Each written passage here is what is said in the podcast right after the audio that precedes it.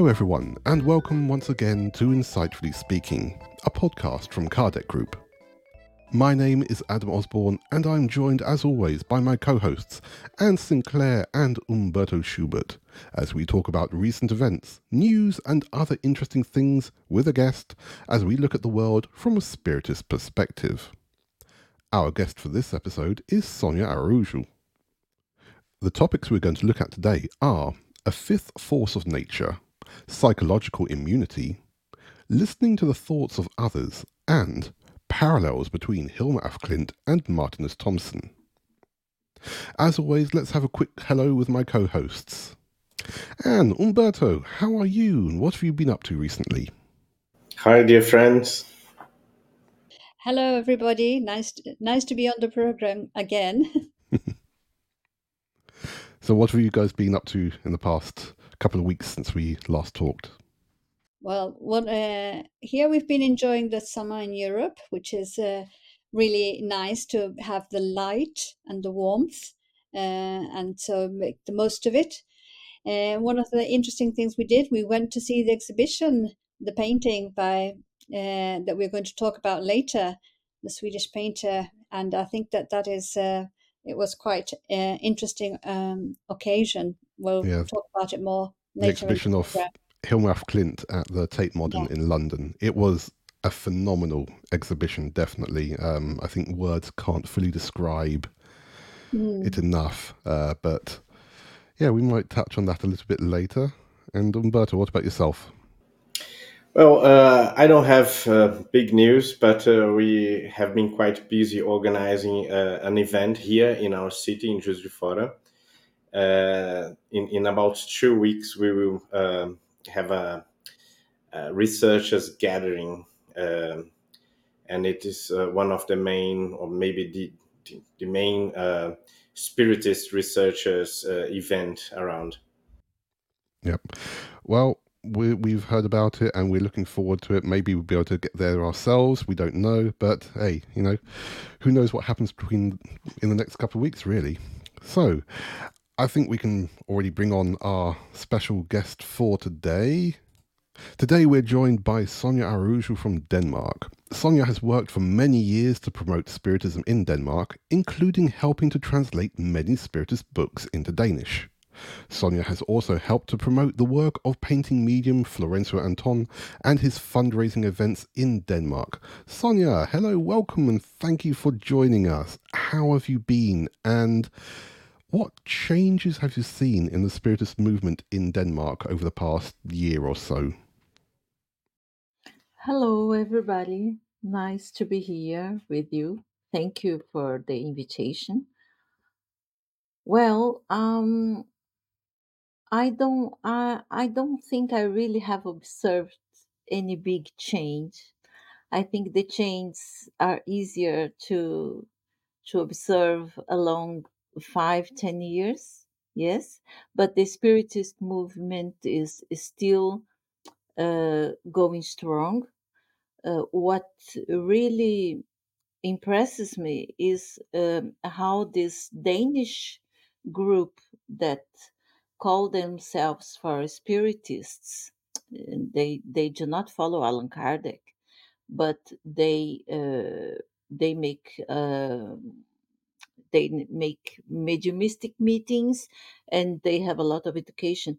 This group has achieved uh, enormous amount of uh, members of followers and they also have achieved to become a registered religion in denmark this uh, with the last two years two three years so uh, this is uh, really impressive but it's another kind, a little bit different uh, spiritism. It's not like we know it from Brazil. Yep. No, that's really interesting to hear because obviously we know that especially Northern Europe is a very spiritual, spiritualistic place. So to hear yes. that there's any kind of movement happening, even if it isn't directly related to Kardec, I think is still a good thing because one day they'll pick up the medium's book or the or the spirit's book or the gospel according to spiritism and they go, "Ooh, hello, who's this Frenchman?" Yeah. In fact, they sell the books for us. Our books they used to sell because they have so many members, hmm which we don't have. So they are uh, they sell our books, and um, one book or one uh, medium personality we have in common with this Danish group is um, the lady Elizabeth d'Esperance because Mm. she is their guides and they have uh, recently ed- uh, re-edit the book in a new form with an, a, a more modern language and this book was also a great success so it's a spiritism like in england i would say it's a, a Mm. kind of a copy of the english spiritualism I, yes th- I think that um, sometimes in different countries uh, there are some cultural adjustments that are necessary, uh, and the spirits uh, they come to everybody, and we interpret it according to our culture where where we're at, isn't it? So I think that uh, all the pathways are valid and they all come together in the end. And sometimes we need something that's a bit closer to home to begin. And then afterwards, we can go expanding our consciousness and go seeing other things. Because if we start off with something that's too different, uh, there'll be a shock, there'll be a reaction. So we need to start uh, together. Let's say, uh, say, if I'm a spirit, give me a communication to something that people can relate to because if not what is the point and he- as you know here in the uk the the spiritualist movement was very big it still is big but uh, it was very big in, in the past uh, all the way particularly through the the wars and things like that with a lot of mediumistic phenomena of people's relatives who had died in, in, in fighting in europe and coming back to say that they'd passed. And very strong um, uh, sense of bringing consolation, but also philosophy through the the, the first spiritualists like um, uh, Oliver Lodge and you know well and the work of William Crookes and all these things. So sometimes you know we, we look at spiritism and this is the pathway we have chosen because it speaks to our hearts and to our minds. And uh, it might not necessarily speak in the same way to other people's hearts and minds doesn't mean it's wrong but it's just what what fits for each one because everybody will receive a way to awaken a- and to and to move forward that's that's kind of how uh, i perceive it yes Yep, exactly absolutely. the way i also perceive it yes yep. Excellent.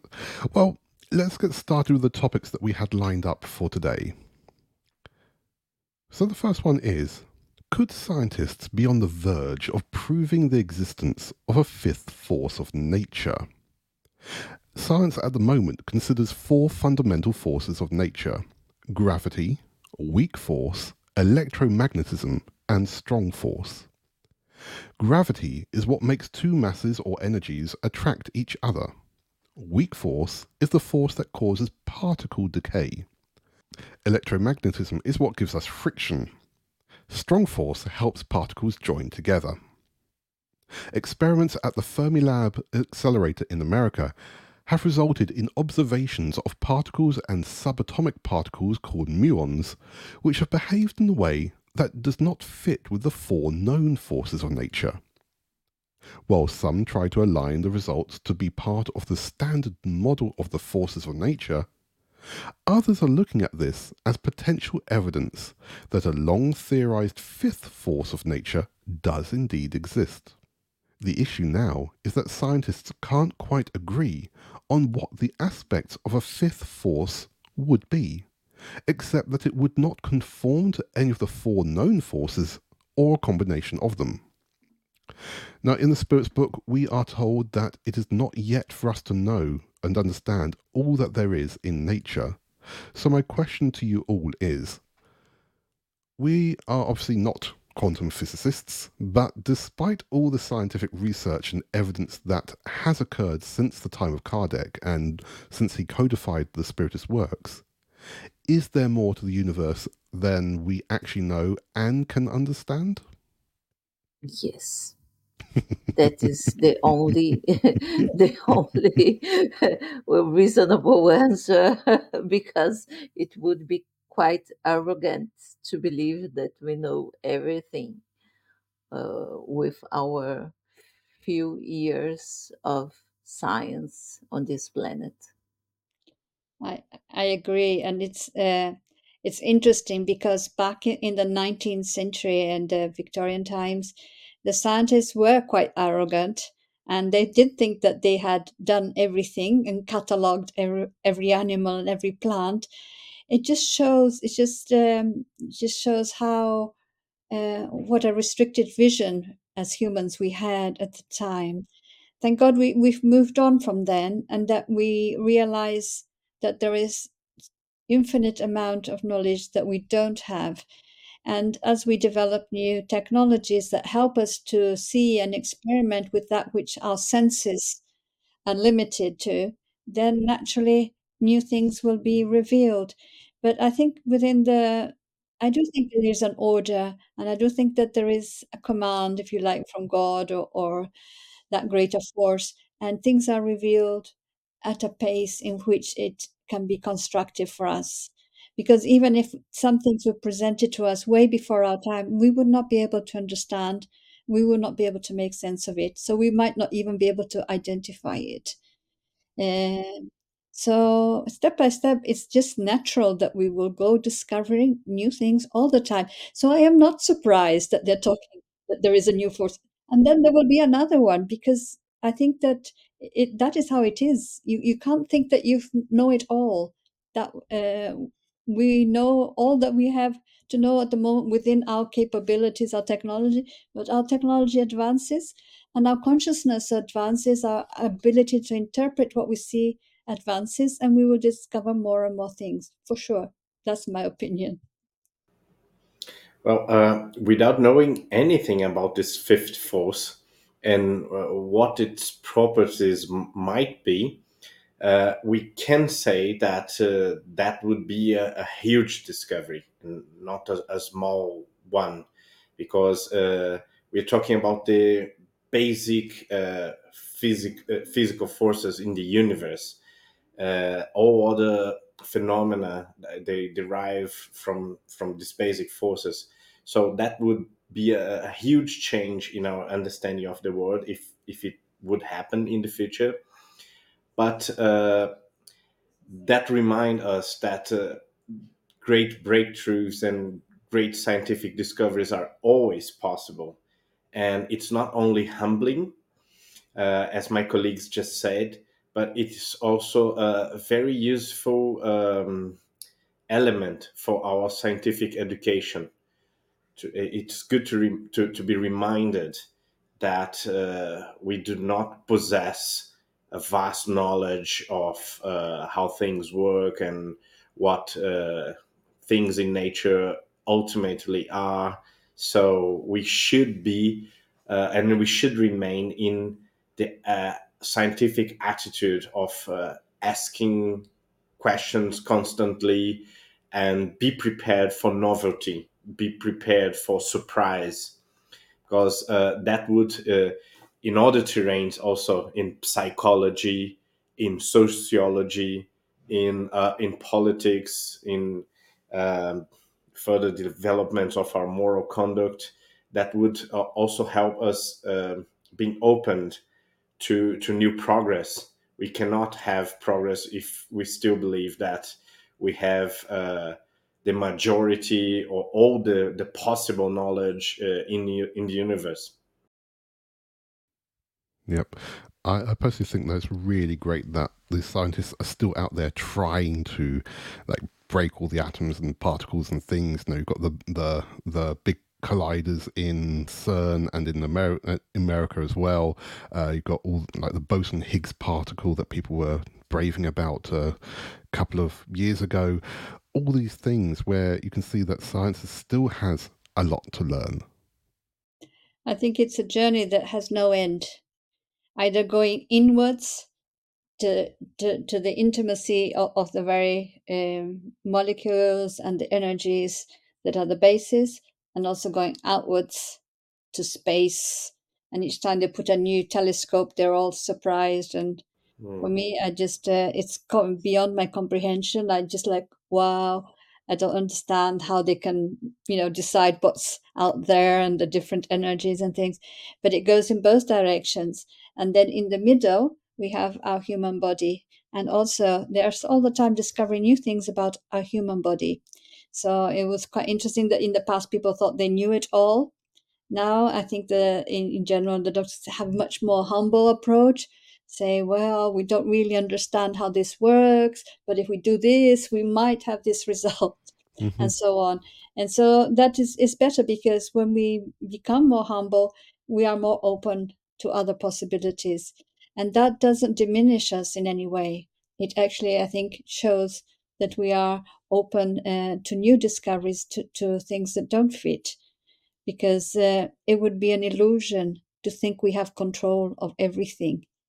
because Anne just mentioned the, the body, we can uh, mention the new discoveries about gut bacteria that uh, we know uh, to exist for decades, and they were regarded as a secondary thing we, without any specific role. Uh, uh, but uh, besides digestion, but now we know that they affect our behavior, the processes of our brain chemistry, and so And even the anatomy of the body. Uh, I mean, I, I studied midwifery um, 20 years ago.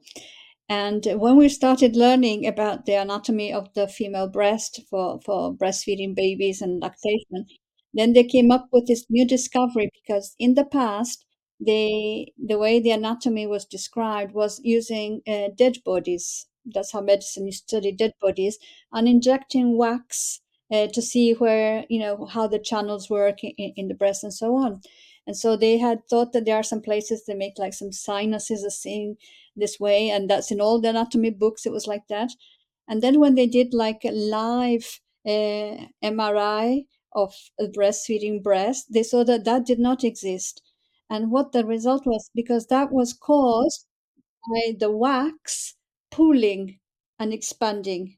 So the wax was not. Uh, uh, uh, there was a dead body, so that it was not working like like a, a body that was alive and lactating. So they had to say, "Oh my gosh, we got our anatomy books wrong." That is only recently, because of the fact that we were only studying in the past dead bodies, and they're not the same as live bodies. They have they look the same, but the way that is functioning when you've got the energy and the flowing of the fluids is different and that just gives a small example of uh, how we, uh, we build our knowledge. Yeah, it's really good, but there are some things that we go discovering. Oops, I think we got this slightly wrong. I think there's still a lot that we can understand, and we're going to talk about something quite similar in a little bit. But let's go to the next topic, which is sort of along along the same kind of lines. But do we need to take as much care of our psychological immune system as we do of our normal immune system? The simple answer is yes, we do. All of us have our own coping mechanism, a form of mental self defense or mental immune system, which helps us recognize and understand any difficult situation we're in and gives us the ability to analyze what is going on and the impulse to respond in a certain way.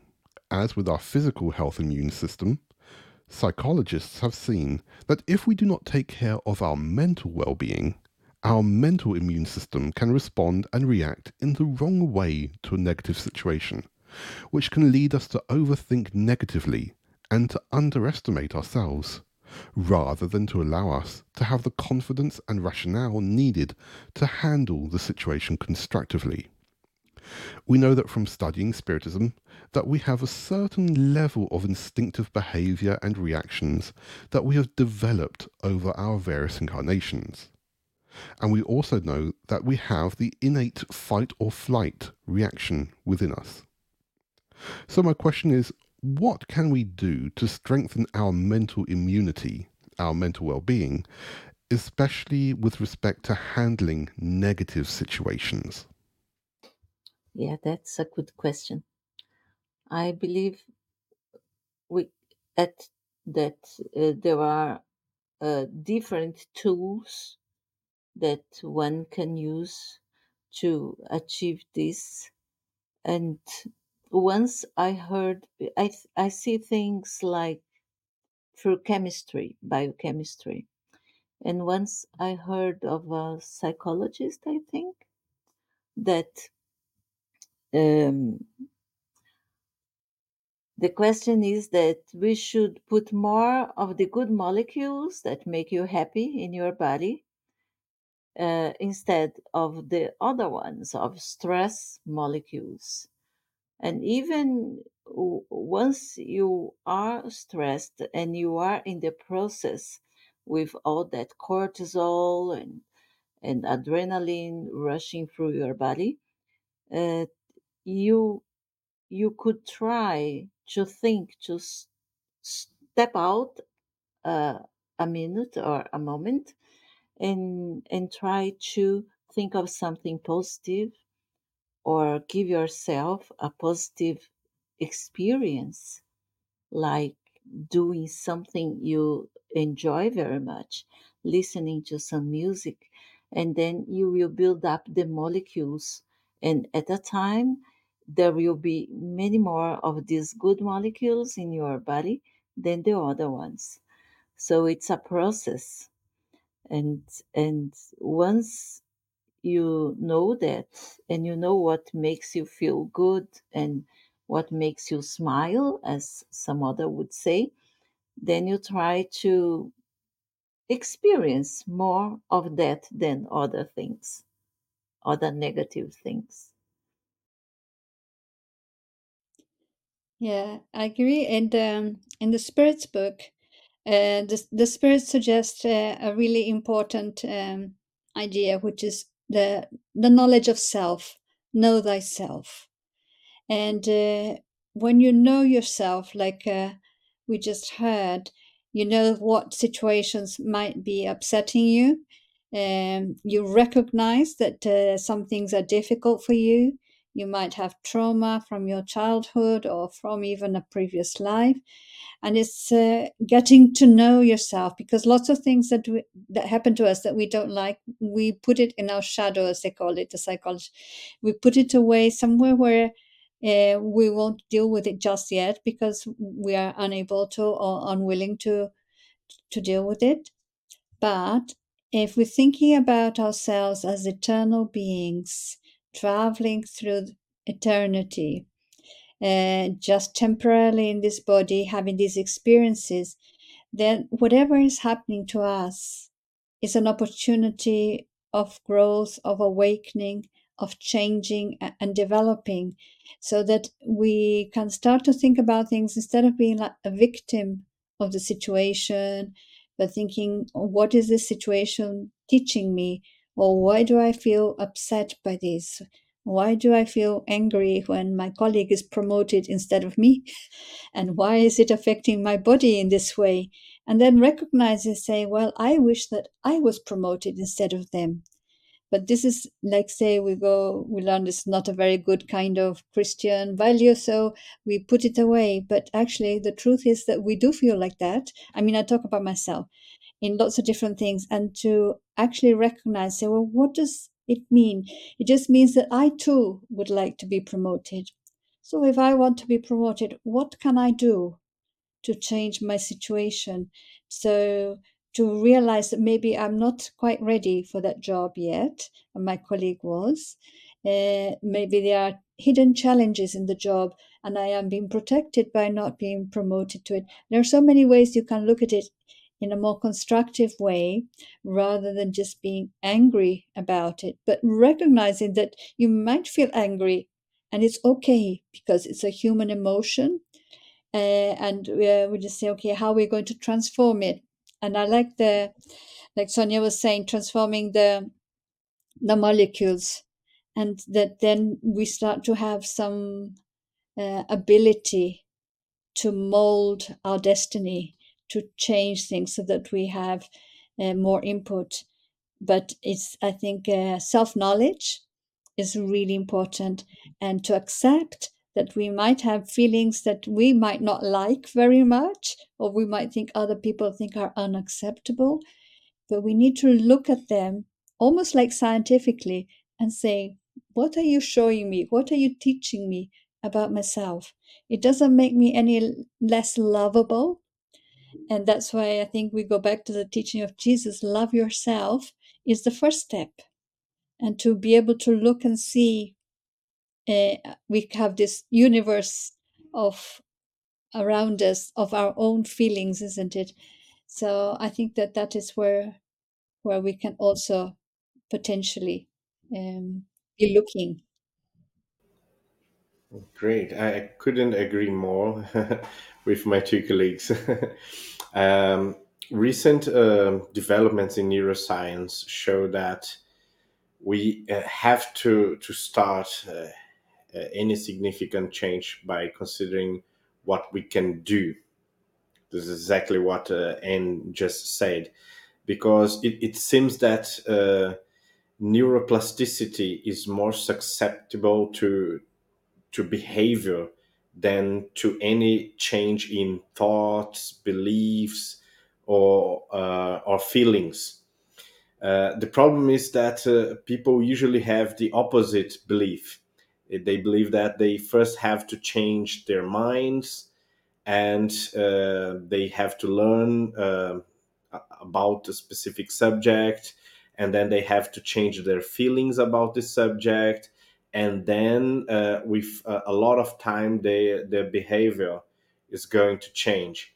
But the fact is that uh, it, it works uh, exactly the opposite way around. So first you have to um, stand up and, and, and start exercising. And then your body is going to adapt to it. Your brain is going to adapt to it. And eventually you're going to like it and eventually you're going to want it. But people start uh, until they, uh, they they want and and feel good to to make the first move and it's not going to happen. It will never happen. Uh, and it, it's also nice to to mention jesus not uh, as, a, as a religious leader but as a sage as a wise person especially in practical wisdom. Because um, jesus and, and other sages they always say well change modify your behavior. Stop doing that. This is bad. Do that. This is good. And that may seem too simplistic because they are not giving us specific rules and specific guidelines about how to change. So they in in their practical wisdom they presuppose that we just have to decide to do something to stop doing something or to change in a specific um, behavioral way yeah I think obviously what everyone said is really pertinent and and just picking up on what you're saying, so it's question 919 of the Spirit's book. I've got this, I've got it very well remembered. Yeah. Know, know thyself. I think it's a it's a really important question. Many people cite it during lectures and presentations, but yeah, you're you're right. Knowing un- ourselves and understanding ourselves, so we know what drives us. Like like I said, Sonia, to and Humberto as well, to do these things that help to release all these extra hormones to like help us to relax. And so do we really know how to relax? That's the other question. how how do we really relax? How, what's the methodology there? Do we really know? Because nowadays we're so so connected to everything online. We're connected to our phones, to our computers, to to streaming media. Do we really know how to relax? That's that's an interesting question, and I think also of being in the company of self, of ourselves, and uh, um, I think like you take from yoga and things like that, doing a little bit of breathing and just being con- reconnecting with who you are, uh, and just feeling, you know, the pre- your presence in your body and the energy around, uh, and just disconnecting for a moment because as we were talking before, is that a lot of that is going to the outside world. All this stimulation, all this uh, uh, technology takes it to the outside. But what about coming into the inner world? We become, we lose the habit of coming back to our inner world, which is just as important. So we live in this world of dualities, and we need to always be thinking, uh, you know, I'm going too much this way, bring it back a bit this way. So just finding this kind of balance. Yes. Uh, it is, I think, uh, a matter, and I think we all know about it, a matter of self management because the world has so uh, give us so many options uh, there is so much we would like to try now because it is possible because it is outside it is there that it becomes difficult to say stop or just to uh, take time for oneself and uh, and that demands self management to be able to refuse offers uh, from the world the young people are facing big problem in this maybe not only in denmark. Uh, here the young people are really very much stressed and especially girls are facing uh, problems at school uh, because they their focus is outside all the time. Their focus is on snapchat is on instagram and facebook and uh, and it's not healthy. And uh, i think we are going to see in the years to come a, great amount of young people needing specialized help. But the good thing that might come out of this is that these young people, when they become adults, they probably will know themselves much better than our generation or our parents' generation because they ha- they will have been through this and they uh, will reach uh, will find themselves in a moment where they have to learn to say yes and why and no and why yeah. Yeah, I think it's like with any anything new, any new technology, you get it and you you use it and you don't realize that they could have a a side that is unhealthy, uh, and go over the top and then come back and oh, that's uh, need to rein it in kind of thing and uh, adjust it if you like. And I think we're living through that because I mean, even in my lifetime, all this was non-existent in my in my sort of saying growing up and young adult years this is all coming much later in life to me and uh, it's just coming so fast that we we need to see you know how how how to adjust and we go discovering. And i have uh, i don't have a, a, um, a vision of doom and gloom but it's a, a more a vision of identifying oh we need to have some limits. We need to understand that this is what is the good parts and which are the not so good parts and be able to guide the young people that come afterwards you know what's good and what's not good and so on and, and uh, I, i'm sure that we we will be getting there but there will be some pain on the pathway as everything isn't it because it, it, helps us to focus the mind and realize that if something is working or not working for us. Yep. We'll talk about focusing the mind. Let's go to the next topic. Is it really possible to read someone's thoughts? Well, that might not be the exact case in hand, but scientists from the University of California have found a way to translate brainwaves into music. By using a series of electrodes placed directly on the brain, scientists have been able to monitor the parts of the brain that process sound and have listened in on patients who have played a segment of Pink Floyd's Another Brick in the Wall.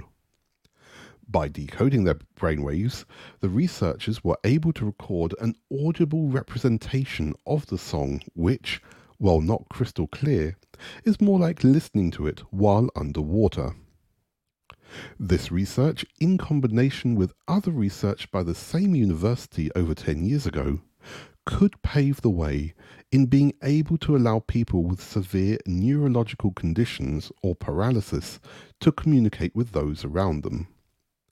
What are your thoughts on this kind of research, and do you think it could give us opportunities of a form of telepathic communication? And can you see any risks or benefits even for this kind of communication? I think uh, it's amazing so close we are to become telepathics. Uh, well, before we become real um, telepathic beings, I think we are going to we we have to go through this technology. And uh, recently, I was in um, in a study in uh, as part of a thesis. My son is electrical engineer, and uh, I was supposed to, run a wheelchair with my brain. Well, and uh, it, virtually in a computer. So uh, first we would calibrate the instrument with left and right, stop and backwards, and then I would sit there with these electrodes on my head and try to control this wheelchair through the pathway. And uh, yes, I believe we are not so far. And this implicates in good things, security, maybe a, a bigger level of security. Uh, We have already the cameras, right? uh, soon they will be able to read our thoughts before we make uh, wrong things out there they will maybe through an airport or so they will catch the people with bad intentions. Um, we are becoming more transparent and the transparency of thoughts will be maybe the last step of all this. This is again Martinus, the Danish philosopher, who said that he wrote his books in 20s and 30s and 40s. And he said in the future, the houses would be built much more of glass than stones. And that was the beginning of this transparency. We would look right through the glass into each other's home and houses. And this transparency we see when we navigating the, through the internet. Everything is registered. Every word we search for, every email we receive, any message through the telephone. So this is transparency and so s- somehow we could say that our thoughts are already there everything we write everything we talk with another person uh, through uh, technology. So uh, it's uh, an interesting thought that they are they are doing this. And as any other technology it uh, will be for for the good. It would be uh, used for good things for therapy and co- better communication but it can also be misused. It's up to up to the person using this te- technology up to us i would say. It's up to the human being to administrate. And of course politicians and people that make the laws and so on but they cannot stop the technology being there we know that um, about uh, cloning about uh, uh, biology uh, politicians they made the law that you should not clone human beings. Uh, we would clone animal but we would stop there. And we know that some countries have done that already because you can stop technology. The, and the scientists they want to see how far can we go how far can can we reach and what can we use this technology for? I completely agree. I think that we uh, already see a sort of telepathy in uh, communication apps and, and, and social medias because I know what my my friend is thinking in Japan instantly and how is she feeling about what is happening or what she is living in in China or Japan instantly. So uh, things are very uh, disclosed already, and even if our houses are not made of glass, uh, our lives and our social lives and our thoughts and our feelings are pretty much made of glass now. They are very exposed. They are very uh, intentionally exposed sometimes unintentionally exposed because we are recorded by, by other people all the time and we are implied in other people comments and, and, and videos and so and so. So the the total amount of, of data about us that is now exposed to everyone all the time is uh, impossible to, to measure. And uh, very soon we will have artificial intelligences that will check all that. And i can put uh, n's uh, sinclair name uh, on the, the, the app in an artificial intelligence.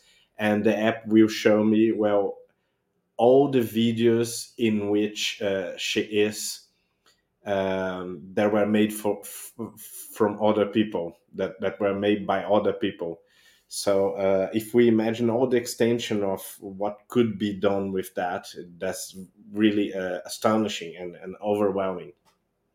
So um, again, uh, I, I, follow you uh, in being optimistic, but we will have really to think about that, and we will have to learn uh, how to, to to manage and how to administrate all the situation especially if we want to protect the the young uh, generation, the, the children of this generation from being manipulated or from being overwhelmed by by stress and anxiety, which is already happening. So we have to engage in this conversation. We have to really um, stop a little bit and and give it some thought because this ha- has consequences I just wanted to, yeah, I, I, I agree with both of you. Just wanted to bring an, in a slightly different uh, angle that was crossing my mind.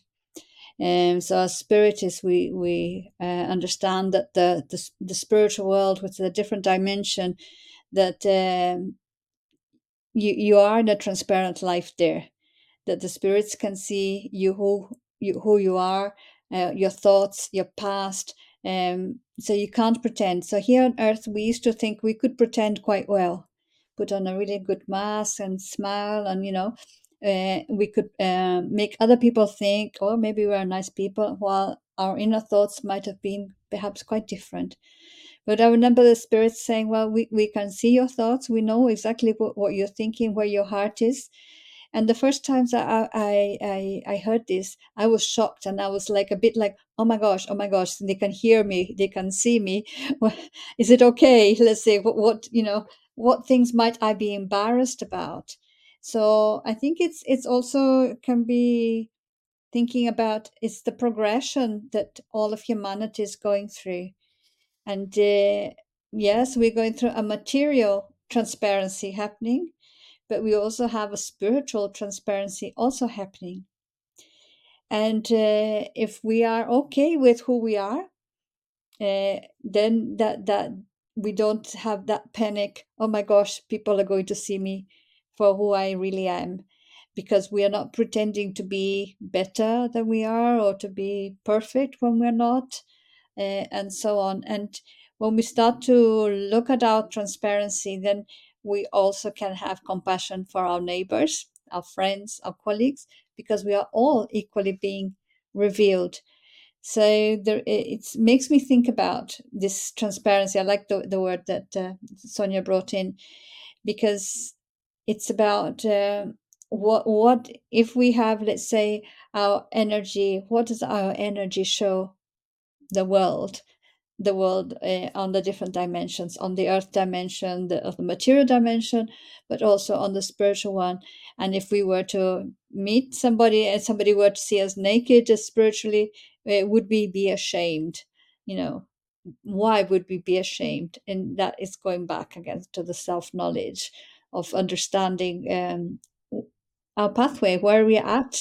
We are not perfect so it's okay you know but if we are pretending to be perfect then then we have to be hiding our um, deficiencies because we are pretending to be something that we are not quite there. I think look for me technology is i always joke about this. Maybe people heard me did this joke before. I grew up with some cartoons called the jetson family yeah? And i remember they when i was a child and they had like a, a, a watch that had like a little tv on it and they could speak on it to their relatives yeah you know and i was thinking ha ha ha ha that will never happen. I remember this when i was a child thinking this is so crazy this is impossible. And now everybody's you know talking on on their apple watch or whatever and it's just part of normal life and i just feel a little bit like a dinosaur when i see these things. It's all Yeah. happened so quickly and i just think like the example that sonia gave of being able to manipulate a wheelchair uh, if you are with your thoughts if you are impaired that way that it just could be so revolutionizing to people who are going through that experience of being paralyzed uh, and having the mobility stopped. And i just think i find it really exciting and uh, yes there will be people coming up with bad plans there always are but they are also revealing themselves and uh, i think that the good that can come from it is really exciting Well, let's go to the last topic for today. And obviously, in the past couple of episodes, we've talked about uh, Hilma af Klint. And yes, Annie, no, you came with us to a group visit to the Tate Modern in London to see uh, an exhibition of her works.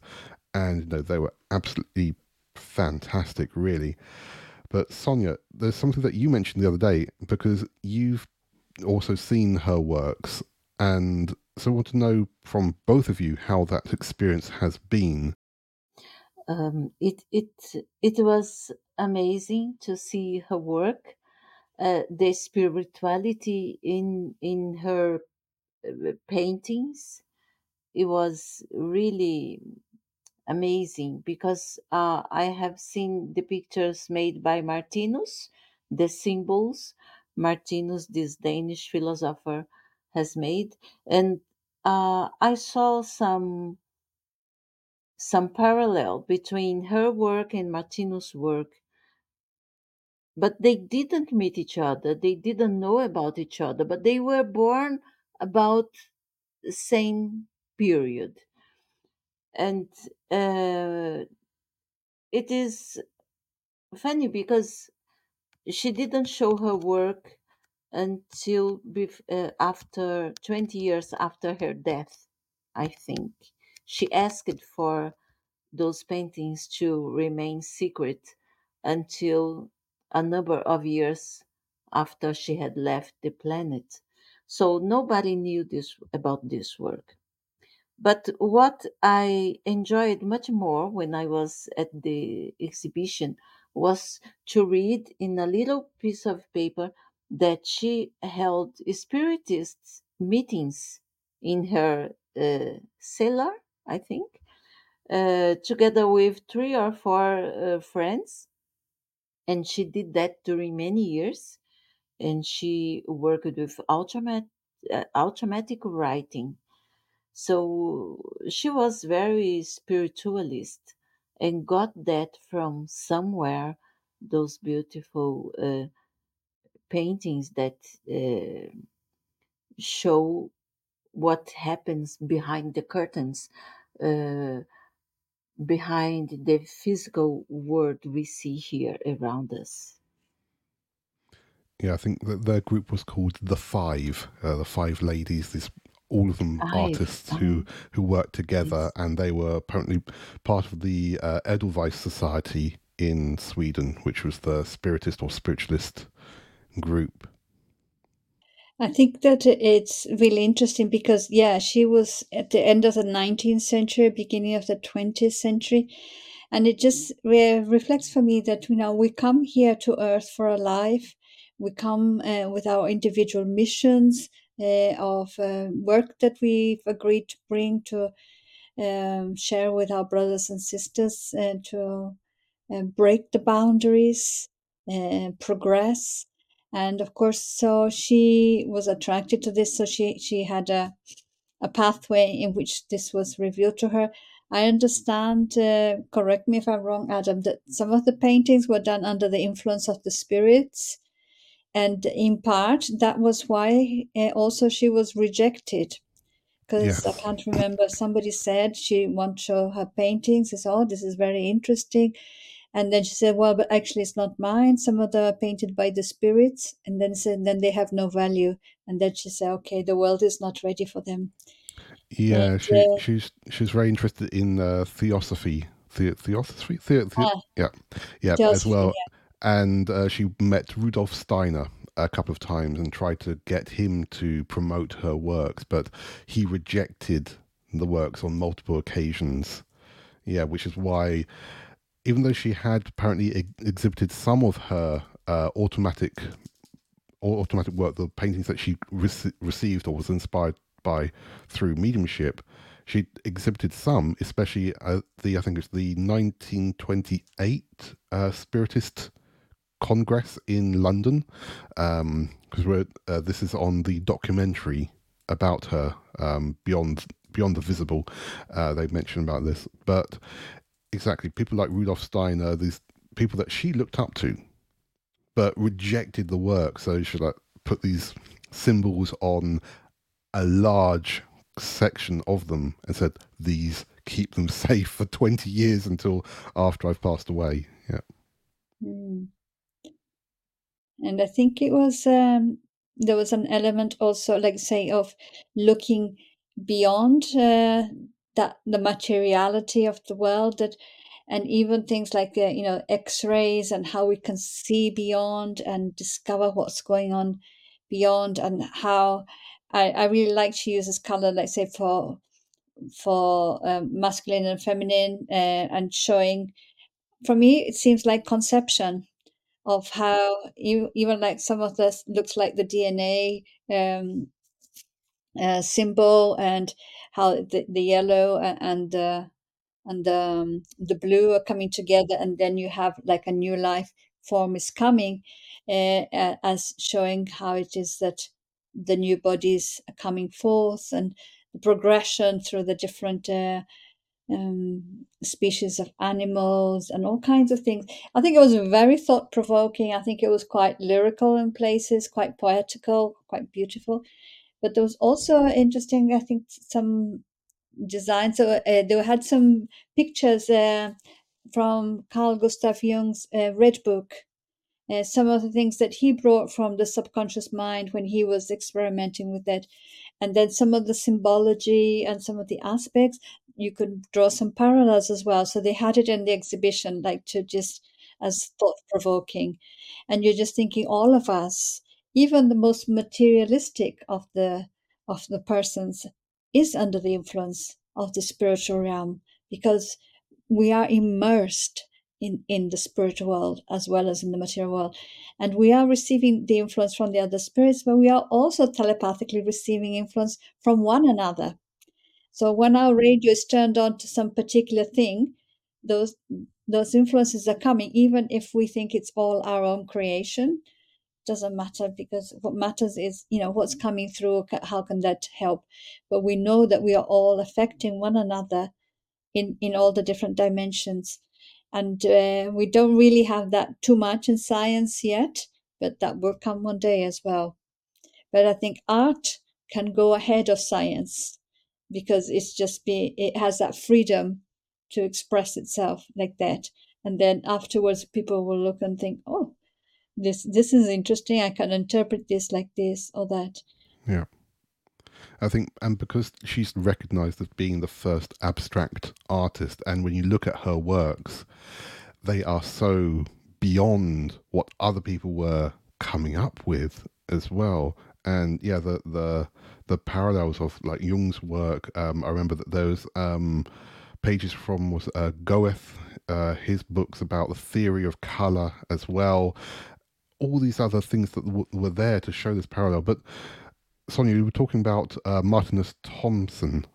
Martinus was uh, a man born in 1890, uh, son of uh, a single mother. At that time, was not very common, and uh, he was from the countryside, in very poor.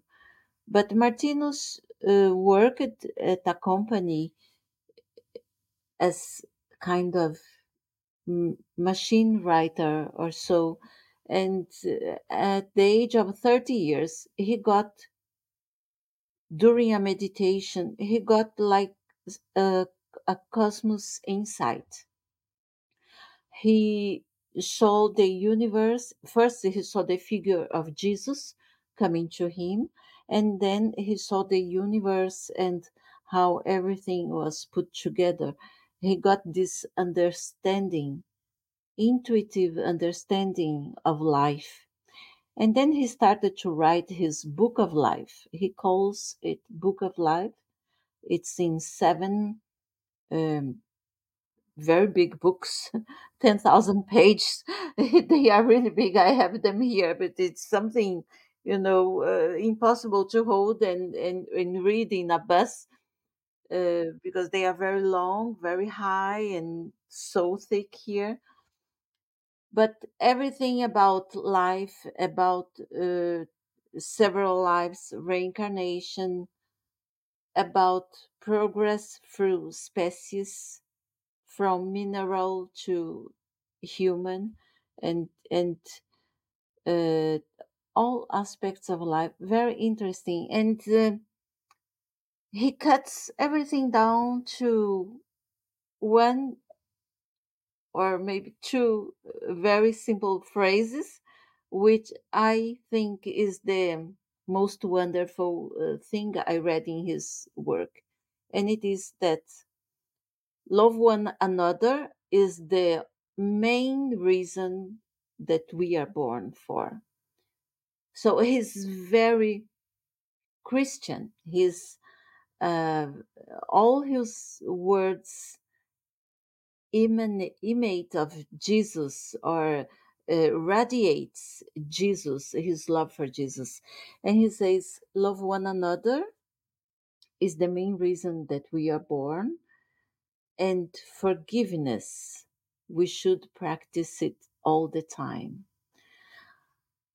But for understanding why he, he reached to this, he writes a lot of very logical and rational uh, things about life that uh, um, ends up with these two conclusions. So then it becomes very easy to understand why we should forgive always and why we should love always. So uh, this is Martinus, and I have been um, uh, uh visiting some study groups uh, in Martinus philosophy, sometimes parallel with the studies of Allan Kardec, because I found so so many similarities that I wanted to understand who this man was. And uh, I'm still not finished because it's a really big work and uh, it demands uh, that you uh, read it with this you know in profoundness. So uh, i'm still there but i can i can recommend the, to read his works. They are translated into several languages uh, i think also to portuguese. Yes. Excellent. We'll, we'll, we'll try to find the links and put them in the description for this episode. I think that's it. That's all we have time for for today. So thank you all for all your thoughts and views on these topics. And before we go down for the moment of reflection, we'd just like to remind everyone that if you want to watch or listen to any of our previous episodes of Insightfully Speaking, you can find them on the main podcast systems as well as the video versions available on the Kardec Group YouTube channel. And you can always find more information about Kardec Group and our activities, such as our weekly studies, um, the Spiritism X events, and our fundraising campaigns. You can find all that on our social media accounts. Just look for Kardec Group or via our website www.kardec.org.uk. And what do you have for us today for our moment of reflection? Hi, um, I'm taking a, um, a text today from a little book called Christian Agenda by the Spirit Andre Luiz through the mediumship of Francisco Cândido Xavier, who is a very famous uh, Brazilian medium already back in the spiritual world.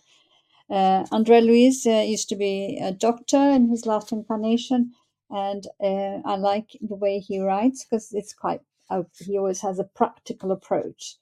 So I've opened it up on uh, message number 17, which says, In truth.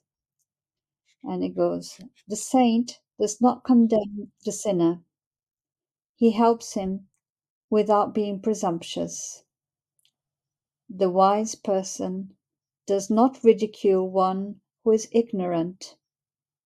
He instructs them in a brotherly manner.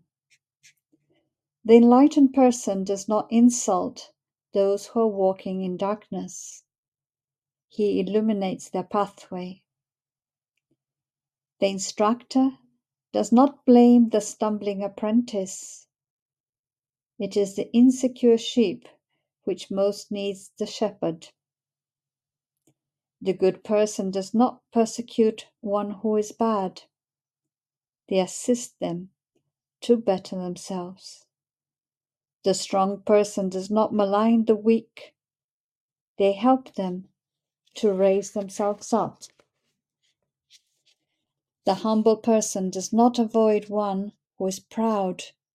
They cooperate silently in their favor. The sincere person does not disturb others. They bring harmony to all. The unpretentious do not criticize the vain. Whenever necessary, they help them without ostentation. The Christian does not hate or hurt. They follow Christ, serving the world. Otherwise, titles of virtue would only be external coverings which time would destroy. Thank you. Thank you, Anne.